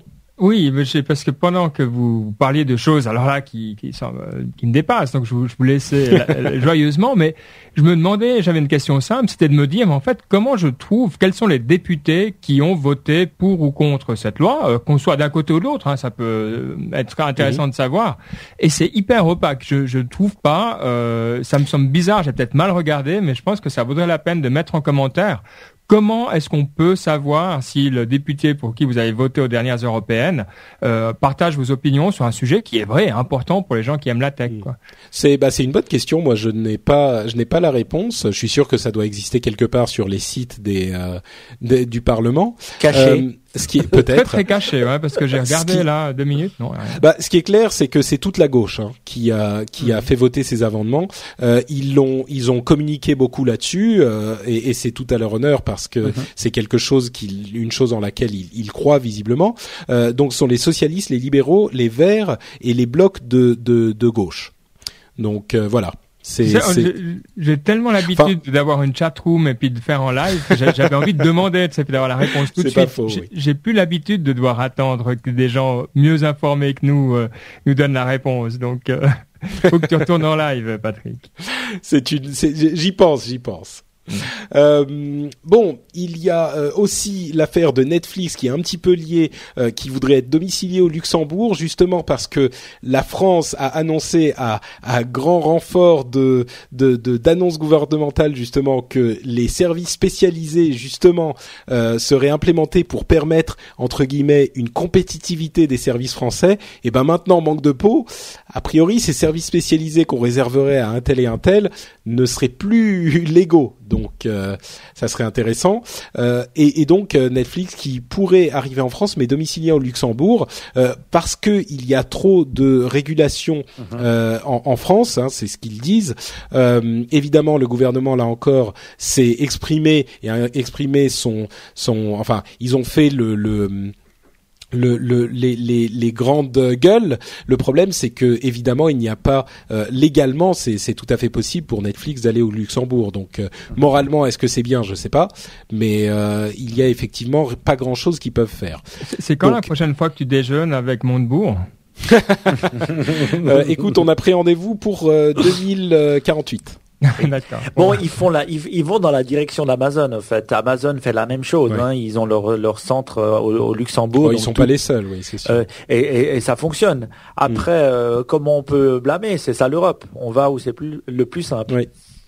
Bon, euh, on est en train d'arriver au bout de cette partie sur les trois infos euh, à retenir, ce qui veut dire que c'est maintenant euh, l'un de mes moments préférés, le moment où je peux encore une fois dire merci aux personnes qui ont choisi de, me soutenir et de soutenir l'émission sur Patreon. et donc je vais me lancer dans une nouvelle liste en remerciant Tristan, Sylvain Roblette, Steven Puig, Lionel Caz, Robin Capel-Dune, Fabien, Léthargique Panda, j'adore ce pseudo. Ah, euh, Louis Eudo, Louis Eudo, euh, Baptiste Candelier, à savoir Autodoc, qui est un ancien qui nous suit depuis longtemps aussi, et Philippe Sidler. Et euh, je, comme je le disais euh, tout à l'heure, je remercie aussi spécialement Sylvain euh, qui, qui a le, le, premier soutien au niveau corporate qui est horriblement cher. Il l'a fait au nom de son, de, il a une agence événementielle en fait. On a discuté un petit peu ensemble, une agence événementielle. Je lui ai promis que je dirais le nom, qui s'appelle Monica Media. alors le niveau corporate, c'est pas, c'est pas de la pub. Hein, c'est pas, je le ferai pas à chaque fois. C'était juste avec lui. On a, je lui ai promis, il était sympa. C'est le premier, donc je vous laissais célébrer la chose. Euh, mais j'en je, profite aussi pour remercier évidemment encore une fois tous ceux qui participent au Patreon, qui est un moyen de nous soutenir, vous le savez, sur la durée, en vous euh, euh, en donnant une certaine somme, en, en, promettant de donner une certaine somme euh, à chaque sortie de nouvel épisode sur patreon.com, patreon.com slash RDVTech. Et puis au moment où l'épisode est publié, euh, votre compte est débité. Il y a plus de 300 personnes qui donnent des sous. C'est incroyable, hein plus de 300 personnes qui donnent des sous aujourd'hui. C'est invraisemblable et je vous remercie tous. Enfin, je vous remercierai jamais assez, ça sera pas possible, mais je continuerai à le faire à chaque épisode euh, parce qu'on a vraiment eu une réponse, euh, une, une réponse incroyable sur cette euh, cette opération. Moi, je pensais jamais qu'on arriverait à des sommes pareilles. Presque 1000 dollars par par épisode. Presque, presque, oui, oui, oui. On est au-dessus de 900. Il faut y aller encore, encore, encore 60 60 dollars. Bah écoutez, en tout cas, moi je je me focalise pas forcément sur la somme totale. Évidemment, moi je suis un horrible capitaliste, donc je suis très content quand quand j'ai j'ai plus de sous grâce à vous. Euh, mais comme je le dis à chaque fois, ce qui me m'importe, c'est que les gens qui donnent le font parce que euh, ils ont ils estiment que l'émission leur apporte quelque chose. Mhm. Euh, l'émission reste gratuite de toute façon, elle est de toute façon disponible. Mais si vous estimez qu'elle a de la valeur pour vous, qu'elle est amusante, qu'elle vous fait passer un bon moment, qu'elle vous donne de l'information dont vous avez besoin ou dont vous avez envie, euh, et ben considérez, il n'y a pas besoin d'aller au niveau corporate, hein, 2-3 euh, dollars par épisode, ça suffit largement, euh, et, et, même, euh, enfin la somme que vous voulez. Euh, et donc voilà, allez regarder la vidéo de présentation, passez sur le site, c'est juste pour le regarder et puis vous verrez si ça vous intéresse ou pas. Moi, moi, je suis sûr, il, faut il faut arriver à en tout cas 3 ou 4 000 dollars. Moi, je pense qu'on aura du, du, du Patrick euh, comme tous ça. Les jours. Il que ça. Ouais. on pourra, on pourra l'avoir tout le temps. On aura une espèce de, c'est notre lit la porte à nous. Nous, on veut qu'il soit à, ah, la télé constamment, constamment, constamment. Patrick. Bah, tu sais, j'ai pas besoin d'aller à la télé. Moi, j'ai pas envie d'aller à la télé. Moi, je suis bien sur Internet. Non, mais ta hein. télé, ouais. Ah, ma télé, télé Patrick. Bah, bien sûr. Télé Patrick, exactement. Patrick TV. J'ai déjà trouvé le, le, pas mal. En tout cas, c'est vrai. En tout cas, ceux qui se diraient oui, ça marche bien. Bon, j'ai pas besoin de donner. Ça, ça, c'est inexcusable. C'est vrai. il faut oh. le, non, non, non, faut dire les choses. Faut dire les choses. Donc, euh, faut, faut y aller. Moi, je, trouve que c'est fabuleux. Puis pense aussi au, à l'inspiration pour les autres. Toi, tu montres que c'est possible. C'est toujours honneur à celui qui ouvre le, le chemin ici. Et en donnant, vous ouvrez le chemin aussi pour beaucoup d'autres. Donc, vous créez une nouvelle génération. Il n'y a pas qu'à Patrick que vous donnez. Donc, bah, allez-y. Oui, bah c'est très gentil, c'est très gentil à vous de d'être aussi euh, de, de faire de tels compliments. Euh, c'est sûr que c'est quelque chose, c'est une chose dans laquelle je crois. Euh, je je sais pas si, enfin, si tout le monde donnait, euh, les, les les choses seraient complètement explosées. Mais mais c'est c'est même pas, enfin, c'est pas ce que je dis, hein, mais il est vraiment euh, euh, intéressant de considérer ce nouveau type de financement effectivement. Et, et c'est quelque chose que j'ai sur une chose sur laquelle j'ai insisté au tout début de cette de cette aventure c'est que il y a différents types de financement possibles sur internet. Et euh, le fait de donner de l'argent à quelqu'un qui fait un produit qui travaille beaucoup pour faire un produit qui vous plaît euh, c'est quelque une chose en laquelle je crois.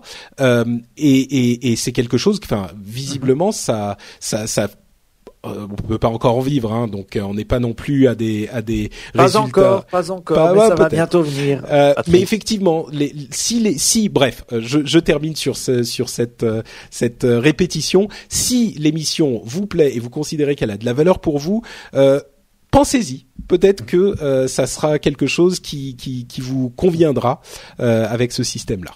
Ben alors c'est maintenant que je peux poser les questions. Ah, pardon, d'accord. Alors vas-y, vas-y. J'ai pas oublié. Non, moi euh, peut-être une, une, parce que j'ai vu que ça marchait et tout Patreon et puis c'est sûr sur Niptech, ben ça nous intéresse aussi de savoir euh, comment ça fonctionne. C'est pourquoi est-ce que Patreon fonctionne alors que d'autres services qui ont essayé ça, il y avait par exemple euh, des espèces de tip jar où on pouvait donner ne fonctionnaient pas ou des donations à la PayPal ne fonctionnaient pas aussi bien. Qu'est-ce qui a fait que Patreon fonctionne et pas d'autres C'est une bonne question. Hein. Je je suis pas certain d'avoir une réponse euh, euh, complète. Euh, je pense qu'il y a plusieurs éléments. D'une part, les gens sont habitués avec le le, le crowdfunding en général. Je pense qu'il y a beaucoup de gens, euh, ah, pas tous, hein, mais il y a beaucoup de gens qui ont déjà l'habitude de, de donner en crowdfunding sur Kickstarter ou sur euh, Indiegogo ou sur Ulule. et donc le le concept est un peu intégré euh, dans la psyché des internautes. Donc ça, ça joue en partie. Euh, le fait que, je sais pas, les, les tip jars ou les trucs de PayPal sur un site, la structure est moins clairement définie je crois. Euh, là, on a un site qui s'occupe de tout, c'est simple, on s'inscrit, on a un compte, on voit, euh, c'est un truc sérieux. Euh, je pense que les gens sont plus à l'aise euh, dans l'idée de, de, donner dans cette structure-là. Euh, mais mais je suis pas complètement sûr. Hein. Moi, je pensais pas que ça marcherait aussi bien. Mais peut-être, tiens, ceux qui ont euh, déjà donné pour pour Patreon, ou si vous pensez à donner, ou peut-être si vous vous dites que vous ne voulez pas donner, je serais curieux de savoir effectivement pourquoi. Et Mike aussi, visiblement, si vous pouvez venir euh, sur le, le, site de l'émission sur frenchspin.com euh, et nous dire euh, le pourquoi de votre démarche. ça serait quelque chose de vraiment intéressant. dans les notes de l'émission, dans les commentaires, vous pourriez nous dire ça. Ça serait quelque chose. je serais vraiment curieux de, de savoir. Et moi, j'ai une dernière question, Patrick. Vas-y. Plus dur. Alors, combien d'argent il faudrait par épisode pour que tu fasses ça professionnellement à 100% Bah écoute, le, le, le, la, la réponse est sur le Patreon, hein, le palier à 5000 dollars par épisode, c'est euh, je pars sous les, sous les palmiers dans les Bahamas et je fais ça 24 heures sur 24. Et après on a une note Patrick TV, ah bah c'est cool. Alors là on, sait, bah, on est à, à, un cinquième, on est à 20% de l'objectif, ce qui est pas mal. Ce qui est pas mal. Euh, il y a plus que 80%, je suis sûr qu'après cette émission tout le monde va y aller. En tout cas, moi, je dois dire bravo. Ce que j'aime aussi dans ça, c'est un peu comme le No Agenda que j'avais j'avais vu avec euh, euh, John C. Devorak, où il dit merci à, sa communauté, merci aux gens qui le supportent. Et ça, je pense que tu le fais super bien. Et je pense que c'est aussi ça une des une des raisons du succès, euh, parce que bah voilà, les, les gens aiment être remerciés. Puis surtout le contenu que tu fais. Donc moi, je trouve que bah, bravo de montrer la voie. Et même aux américains en plus. Ça.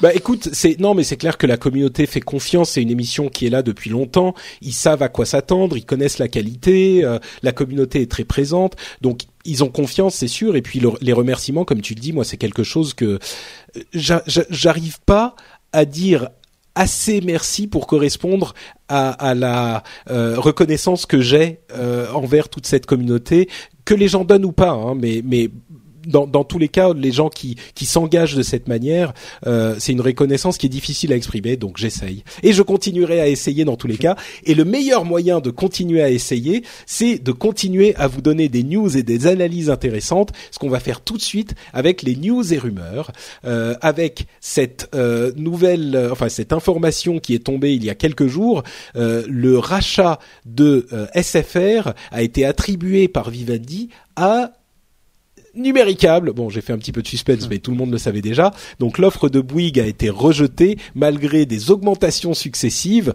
Euh, et, et, donc c'est numéricable qui a été euh, sélectionné par le board de Vivendi. Euh, Montebourg n'est pas super content parce qu'il voulait revenir à un marché avec trois acteurs au lieu de quatre. Eh bien, visiblement, ça ne sera pas, ça ne sera pas le cas. Euh, les raisons de cette décision pardon, sont sans doute dues à la au, projet spécifique de Numéricable, à la, la facilité, la rapidité de l'opération, euh, à la sauvegarde des emplois dont avait parlé Numéricable, puisqu'ils n'ont pas encore de euh, département, enfin de, de, de branche euh, mm-hmm. mobile, donc ils ont besoin évidemment de mm-hmm. tout SFR, contrairement à Bouygues où il y aurait eu des euh, éléments redondants. Euh, c'était un c'était pas totalement inattendu, mais c'était un peu surprenant quand même. Bouygues s'était mis à offrir tellement d'argent. Euh, c'est un petit peu surprenant que Vivendi ait choisi Numéricable au final. Mhm. Bah, moi personnellement, euh, on en parlait un peu avant, mais on ne connaît pas à ce point-là bien les acteurs en, France et en Suisse. Euh, moi, moi, ce que j'ai pu voir, c'est que finalement Vivendi a gagné 2 milliards dans l'histoire. Ça a passé de 11 à 13 pour après la capitalisation tu vois ah non le le, le, le prix le, le prix qu'ils ont payé et ça peut monter jusqu'à 17 milliards je crois que c'est ce que j'ai lu dans le journal du dimanche euh, euh dimanche. Mais euh, moi moi je trouve que ça fait sens en tout cas euh, avoir des, des acteurs comme ça qui se rejoignent pour créer une offre qui est qui est unie pour le, consommateur. Chez nous en Suisse on a on a un Swisscom qui le fait pas mal qui est l'opérateur national si on veut bien historique. Et c'est vrai que de plus en plus pourquoi avoir 5, 5 6 fournisseurs différents quand on en a un qui peut nous fournir du, du euh, différents services. Je trouve que ça mm. fait sens. On était à 13,5 milliards au final pour l'offre de numéricable, ce qui est quand même conséquent. Donc merci Arnaud, tu as fait gagner Vivendi 2,5 euh, milliards. Merci. ouais, je crois qu'il y avait aussi le, le pourcentage d'actions qui restait à la fin de la, C'est vrai. la il reste, euh, il reste, il reste euh, acteur, enfin actionnaire euh, du nouveau groupe euh, Vivendi en, en, en grande, en grande proportion. alors la question qui se pose maintenant, c'est qu'est-ce qui se passe avec Bouygues? Est-ce qu'il va y avoir un rapprochement avec Free? On ne sait pas très bien. On verra comment ça se goupille dans les mois à venir. Mais euh, euh, juste un truc, parce que là c'est pour mon éducation. Euh, pourquoi c'est mieux d'avoir moins d'opérateurs? Pourquoi c'est mieux 3 que 4 J'ai peut-être une vision naïve de l'économie, mais... Euh, ce que disait Montebourg, ah mais on n'en a aucune idée. L'explication des plus cyniques, euh, c'est qu'il voulait que les opérateurs historiques, enfin les anciens, euh, puissent avoir une position un petit peu plus confortable euh, ah, et qu'il y ait moins de concurrence qui tire les prix vers le bas. L'argument la, du gouvernement, c'est que avec quatre acteurs, les prix sont tellement tirés vers le bas que c'est destructeur d'emplois et destructeur de qualité. Moi, je suis pas complètement convaincu de, de la chose, mais à vrai dire, je suis convaincu du contraire, mais euh, mais bon. On sait à quel point l'arrivée de Free a été bénéfique euh, pour casser des, des statu quo qui étaient présents depuis longtemps et, et, des situations tout à fait néfastes pour le consommateur. Donc euh, bon. Ouais, ouais, bon, c'est ses amis de l'ENA qui sont euh, directeur des autres boîtes. Non, là, là ça, ça, ça, me choque. Après, qu'on préserve l'emploi, c'est très noble, hein, mais mais en disant aux consommateurs de payer et puis en laissant pas, disons, plus mm. de choix, c'est bah, disons qu'en théorie, oui, pourquoi pas. Ce qu'il dit pouvait pouvait faire sens, mais le problème c'est qu'on a tellement vu ce qui s'est passé pendant des années et des années avec les trois barons mhm. euh, de, de la, la mhm. téléphonie mobile euh, avant l'arrivée de Free. Euh, je pense qu'on peut nous laisser respirer encore pendant quelques années avant d'intimer le retour aux, aux trois aux trois acteurs. ça fait à peine un an ou un an et demi que Free est arrivé, peut-être même un peu plus maintenant, mais bon. Euh, laissons-nous encore quelques temps euh, avant de, de, déclarer que euh, le l'industrie a été décimée. Pour moi, je trouve qu'elle se porte plutôt pas mal encore. Donc, euh. moi, je dis l'internet détruit la valeur. Arrêtons l'internet. Bon, tu sais ce qui ne détruit pas la valeur, ce qui fait, ce qui améliore la vie de tout le monde dans le monde entier. Donner à Patreon pour notre patrie. C'est ça? Presque. Ah, c'est euh, oui, c'est vrai que ça, ça améliore la vie euh, de, de, de, du monde entier aussi. Mais euh, ce qui est encore mieux, c'est l'USB 3.1 Type C. Est-ce que vous savez ce que c'est? Aucune idée. Eh bien, c'est une, mini, c'est une mini fiche USB, un nouveau hmm. standard pour une mini fiche USB. Attention, je vais dire le mot magique réversible. Ah. Enfin Enfin, on va plus avoir besoin de regarder à l'intérieur des, des prises euh, comment il faut mettre dans quel sens le truc. Attends, non, j'essaye de le rentrer, mais ça va pas. Il faut que je le retourne. Ça me prend une seconde et demie. Bon, je, plaisante. Euh, c'est vrai que c'est le gros avantage qu'on avait, euh, enfin qu'ont les gens qui utilisent la prise Lightning d'Apple. Et eh ben l'USB enfin arrive en version réversible. Pourquoi c'est pas arrivé avant? Euh, je suis sûr qu'il y a des raisons techniques, mais je ne les connais pas et ça paraît invraisemblable. Mais ça arrive enfin, le standard a été établi euh, et ça devrait arriver bientôt. Et ça veut dire que les, le, la norme euh, européenne pour les chargeurs pour téléphone mobile pourrait a priori utiliser cette USB réversible. Donc, on a le meilleur de tous les mondes. C'est magnifique. Bon, je viens de euh, donner le tips incroyable. Hein. Il y a un petit, le petit trident, il va toujours vers le haut. Le jour où j'ai compris ça, euh, sur toutes les prises USB, voilà, on le met vers le haut et on se trompe jamais. 100% de hit, euh, voilà. D'accord. 100% des gens qui utilisent les prises USB mettent le truc vers le haut. Le petit trident sur la prise USB, oui. D'accord. mais quand elle est sur le moniteur, sur le côté, tu fais comment alors? Vers l'avant, vers toi. Ou derrière. Ou derrière. ah, vous avez un monde qui est beaucoup plus euh, complexe. ouais, ouais. Moi, je vis dans des trucs simples. Hein. Non, je, ah, je ne sais pas. Bon, alors justement, dans les, dans le, dans ton monde simple, est-ce que tu as besoin d'un, euh, d'une box Amazon euh, pour regarder la télé et, euh, enfin, regarder les vidéos et jouer à des jeux Amazon a annoncé leur Fire TV, qui est bon plutôt aux États-Unis pour le moment, mais ça risque d'arriver en France aussi et en Europe. c'est une box Amazon, euh, qui a quelques nouveautés intéressantes. D'une part, on peut l'acheter avec un, euh, une manette, donc elle est assez orientée sur le gaming, et ils ont d'ailleurs un studio spécifique. Ils ont engagé des grands noms euh, du jeu, et ils vont donc développer des jeux spécifiquement pour cette box qui est basée sur Android. Et l'autre chose, c'est qu'ils ont une télécommande très simple comme toujours, avec un petit micro. Vous appuyez sur le bouton et vous parlez dans la mhm. télécommande, et ça fait une recherche qui va vous trouver mhm. l'émission que vous voulez regarder directement c'est une boîte de plus, une boîte intéressante, une boîte, euh, enfin une box euh, intéressante. En France, c'est un petit peu particulier parce qu'on a déjà tous nos box euh, avec l'opérateur internet. Mais est-ce que ça pourrait vous convaincre cette Fire TV d'Amazon? Comme j'ai pas de télé, je vais te laisser répondre, Mike. Moi, j'ai pas de télé non plus. On est, on n'est pas bien barré. hein. Am- Pour moi, c'est Amazon qui mange le monde. Quoi. Et Ouais. euh, Amazon est déjà en train de manger le monde du retail. Déjà, ils l'ont fait. Euh, Ah oui, et là, ils sont en train de manger hein. le- votre salon. Euh, donc euh, souvent, euh, c'est vrai que c'est toujours une réflexion un peu comme Free euh, dans le domaine du du du, du téléphone portable où finalement ils, ils redonnent beaucoup de valeur aux consommateurs. Je pense que leur arrivée va aussi changer un peu la donne.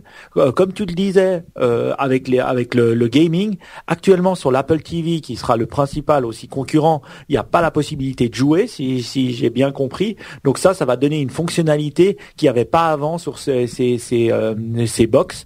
Moi, je trouve ça intéressant et on sait souvent que tout ce qu'Amazon fait euh, souvent est, pas mal. Donc euh, je dois dire, euh, euh, j'achète. Plutôt convaincu. D'accord. Euh, bah effectivement, pour 99 dollars, on imagine que ça fera 100 ou 110 euros. Euh, la version sans la manette, euh, c'est 20 ou une trentaine ou une quarantaine de dollars en plus avec la manette, mais euh, c'est une petite box qui révolutionne pas le monde. L'idée de la recherche euh, vocale sur la télécommande, c'est tout bête, mais il fallait y penser et ça a l'air de bien fonctionner. Elle est évidemment connectée à euh, d'autres euh, d'autres services hein, comme Netflix au hasard euh, et d'autres, et, et donc elle n'est pas complètement fermée, hein, mais c'est un domaine dans lequel ils sont en train de pousser euh, le domaine de la vidéo avec beaucoup d'énergie. Euh, donc c'est encore une alternative, une alternative de très bonne qualité. Elle est toute petite, elle est jolie. Euh, donc voilà, c'est un autre acteur. Moi, je crains pour les petits entre guillemets les petits acteurs euh, de ce monde comme les Roku et les gens comme ça. D'autant plus qu'il y a aussi un renouveau dans le monde de Google pour la télé avec euh, l'Android TV qui a été euh, leaké là aussi, qui devrait pas trop tarder à arriver, qui est le remplaçant de Google TV, qui est beaucoup plus efficace, qui est euh, beaucoup une interface beaucoup plus rapide. D'ailleurs, c'est ce qu'on dit à propos du Fire TV d'Amazon. Il y a un vrai processeur à l'intérieur qui fait que la l'expérience utilisateur est beaucoup plus agréable que avec d'autres box un petit peu plus anciennes, dont l'Apple TV d'ailleurs, qui devrait être renouvelé bientôt, peut-être en intégrant les jeux, mais qui n'est pas encore là. Euh, Android qui arrive aussi. Moi, pense que c'est ça ressemble fort à une consolidation et que euh, les plus petits acteurs risquent de d'en souffrir au final. Euh, Ils ont laissé passer le train. Hein. C'est c'est le genre de. Ils Bah. auraient dû. Ils auraient dû dominer le marché. Euh, tu ma- parles des petits acteurs des petits acteurs. Ouais. Ah bah c'est difficile. Ils étaient dans un marché un petit peu de niche qui était en train de grossir, mais où ils n'avaient pas euh, l'infrastructure derrière pour vraiment s'imposer. Enfin, Roku a énormément marché et il y a plein de, de petits acteurs comme ça qui se vendent très très bien, mais c'est difficile de s'imposer. Enfin, forcément, quand les choses se consolident, euh, ça devient quand on est Amazon ou Google ou Apple, c'est beaucoup plus facile d'imposer son produit. On a d- une force derrière que n'ont pas des gens comme Roku qui sont et qui n'ont pas encore disparu. Hein. Euh, Oui. Ils marchent très bien Et, encore. et c'est surtout aussi les liens avec les fournisseurs de contenu. Amazon Aussi. est un grand revendeur de DVD ou déjà de, aussi de films hein, qui, Mm. qui vendaient déjà. Et ils Donc, produisent leur propre contenu en plus. Voilà. Mais ils ont ce lien et ils sont déjà des acteurs de par leur lien avec les grands, les grands de ce monde euh, qui le font. Donc ils ont déjà euh, des exclusivités ou des possibilités d'exclusivité que des Roku n'ont peut-être pas. Ouais. Bon, Bitcoin, euh, la chose est un petit peu réglée aux États-Unis ou presque. Euh, le fisc américain, l'IRS, a déclaré que le Bitcoin était de la propriété et non pas de la monnaie.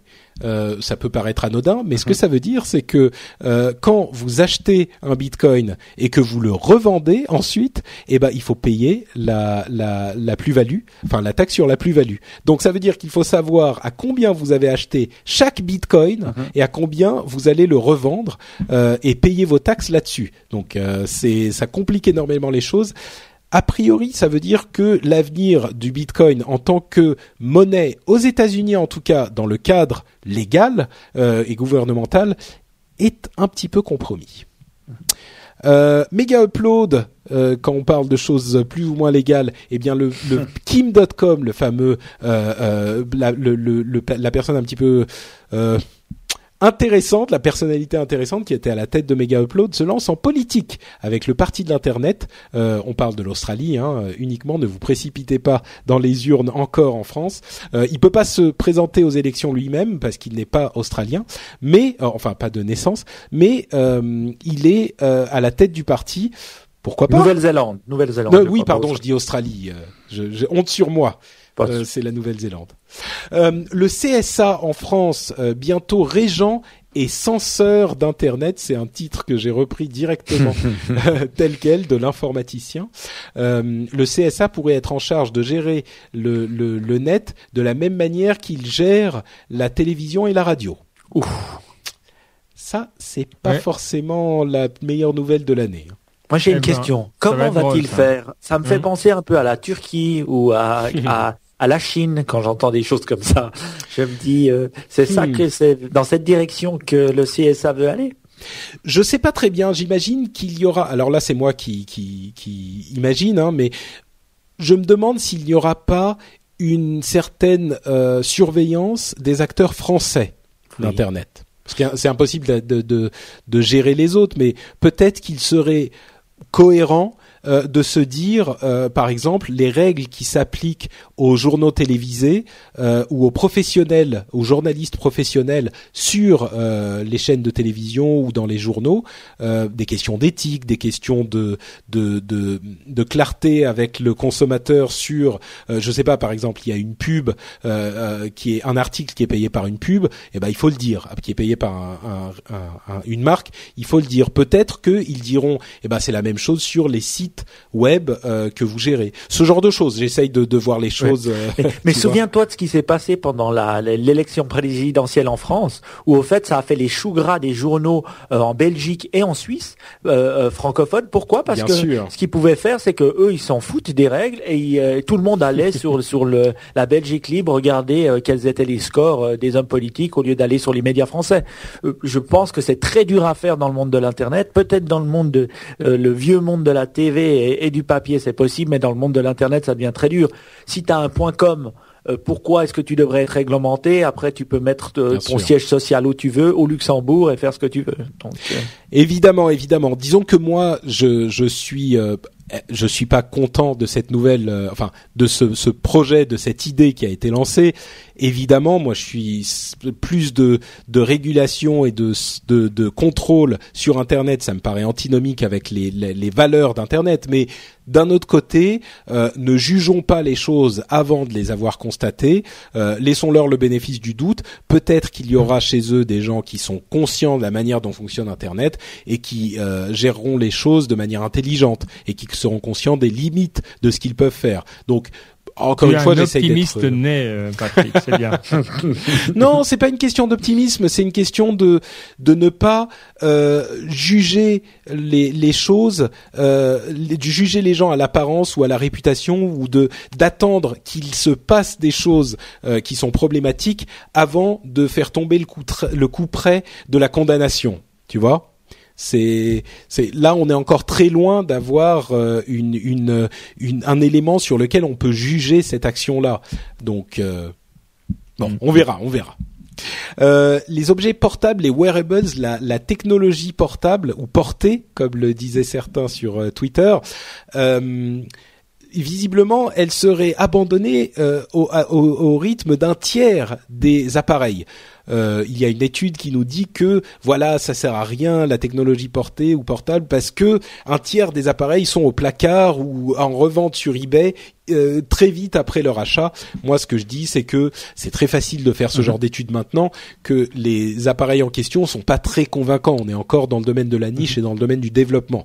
Ouais. Donc, euh, et puis c'est pas c'est pas Mike euh, qui va nous dire que Oula. ces, ces objets ne sont que ces objets sont inutiles, n'est-ce pas? Moi, euh, c'est pour tous ceux, j'aime toujours faire le, le, le, le- le parallèle avec Johnny Mnemonic. Euh, le jour où je pourrais me mettre des, des, des, des, des- des barres de RAM dans le cerveau pour aller plus vite, je le ferai.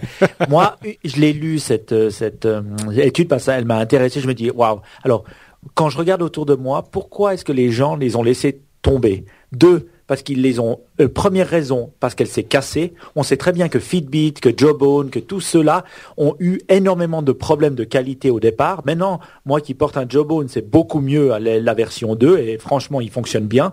Mais il y a eu énormément de problèmes de qualité. Deuxième, les gens les ont perdus. Euh, moi, j'ai- combien de fois j'ai failli perdre mon Fitbit ou même mon Jawbone en, en bougeant et voilà.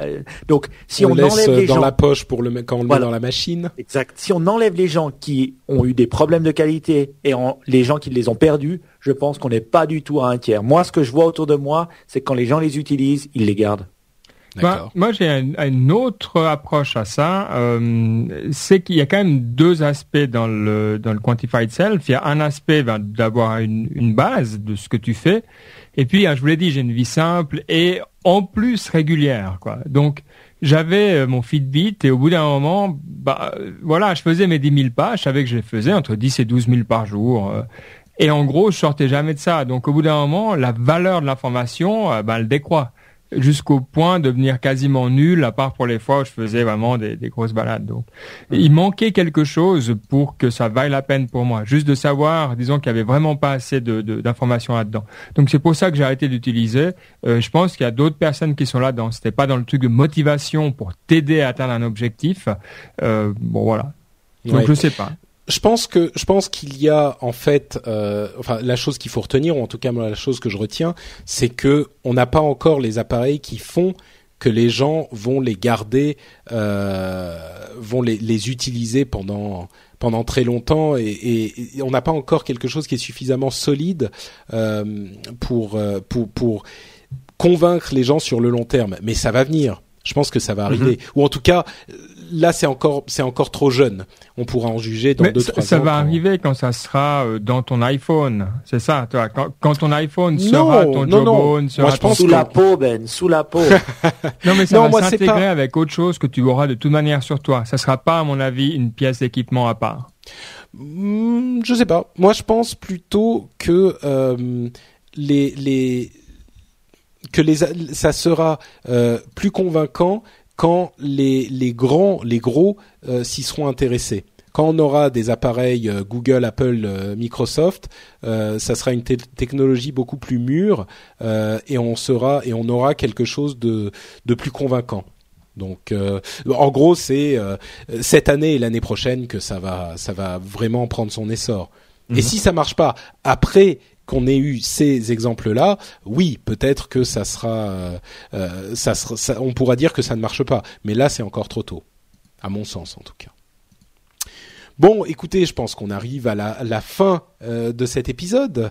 Euh, on a fait une, on a passé une heure et demie ensemble, plutôt sympathique. J'espère qu'elle vous a plu à vous aussi, chers auditeurs. Et si elle vous a tellement plu que vous vous dites, mais bon sang, ça s'est c'est terminé trop vite. Il faut absolument que je trouve euh, les camarades Mike et Benoît. Où puis-je les retrouver? Eh bien, je vous pose la question à vous, messieurs. Où est-ce que les auditeurs peuvent vous retrouver?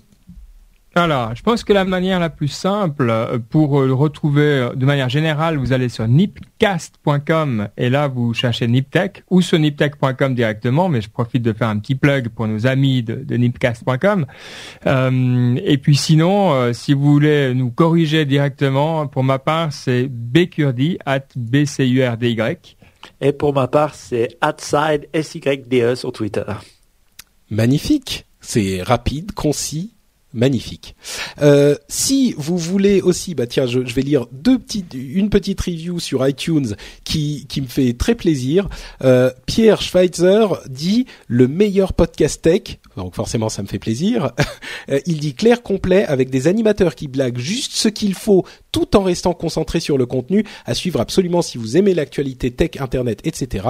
Voilà ta note, Patrick. Ok, je sors. Merci à toi, Pierre. non, mais ça, ça me fait ça me fait plaisir parce que c'est exactement ce qu'on essaye de faire, vous le savez, quelque chose de complet, mais aussi on n'est pas euh, dans un journal rébarbatif ou dans un euh, euh, une émission de télé un petit peu nunuche. on est des connaisseurs de la chose technologique. On vous résume tout ça, mais en même temps on vous fait passer un bon moment. Donc voilà, c'est exactement ça. Merci à toi Pierre. Vous pouvez vous aussi laisser une note sur iTunes par exemple.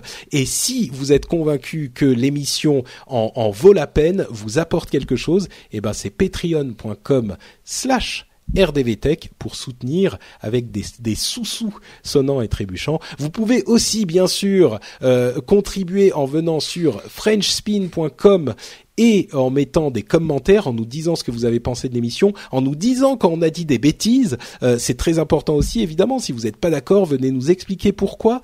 Euh, si vous voulez les liens euh, des autres, des, des, autres, non pas les liens. Si vous voulez écouter d'autres podcasts qui sont de bonne qualité aussi et que vous avez déjà écouté tout Nipcast, vous pouvez aussi écouter les autres podcasts qu'on a sur FrenchSpin.com. Je répète le nom de l'URL des qui nous qui héberge tous mes projets, c'est FrenchSpin.com et je pense que ça va être tout pour cet épisode du Rendez-vous Tech.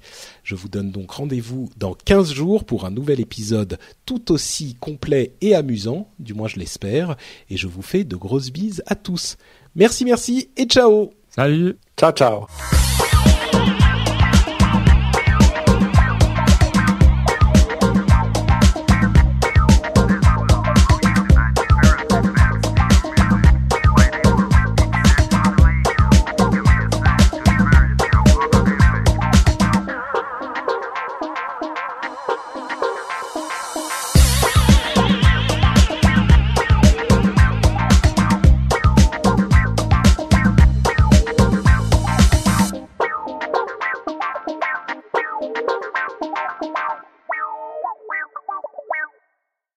Je sens la, la, la fatigue des euh, pratiquement trois heures d'émission. Ah, c'est dur. Hein.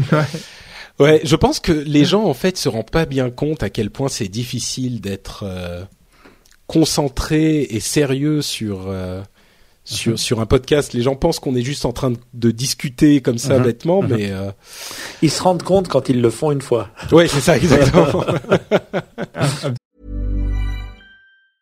A lot can happen in three years, like a chatbot may be your new best friend. But what won't change? Needing health insurance. United Healthcare Tri Term Medical Plans, underwritten by Golden Rule Insurance Company, offer flexible, budget friendly coverage that lasts nearly three years in some states. Learn more at uh1.com. When you make decisions for your company, you look for the no brainers. If you have a lot of mailing to do, stamps.com is the ultimate no brainer. Use the Stamps.com mobile app to mail everything you need to keep your business running with up to 89% off USPS and UPS. Make the same no brainer decision as over 1 million other businesses with Stamps.com. Use code PROGRAM for a special offer. That's Stamps.com code PROGRAM.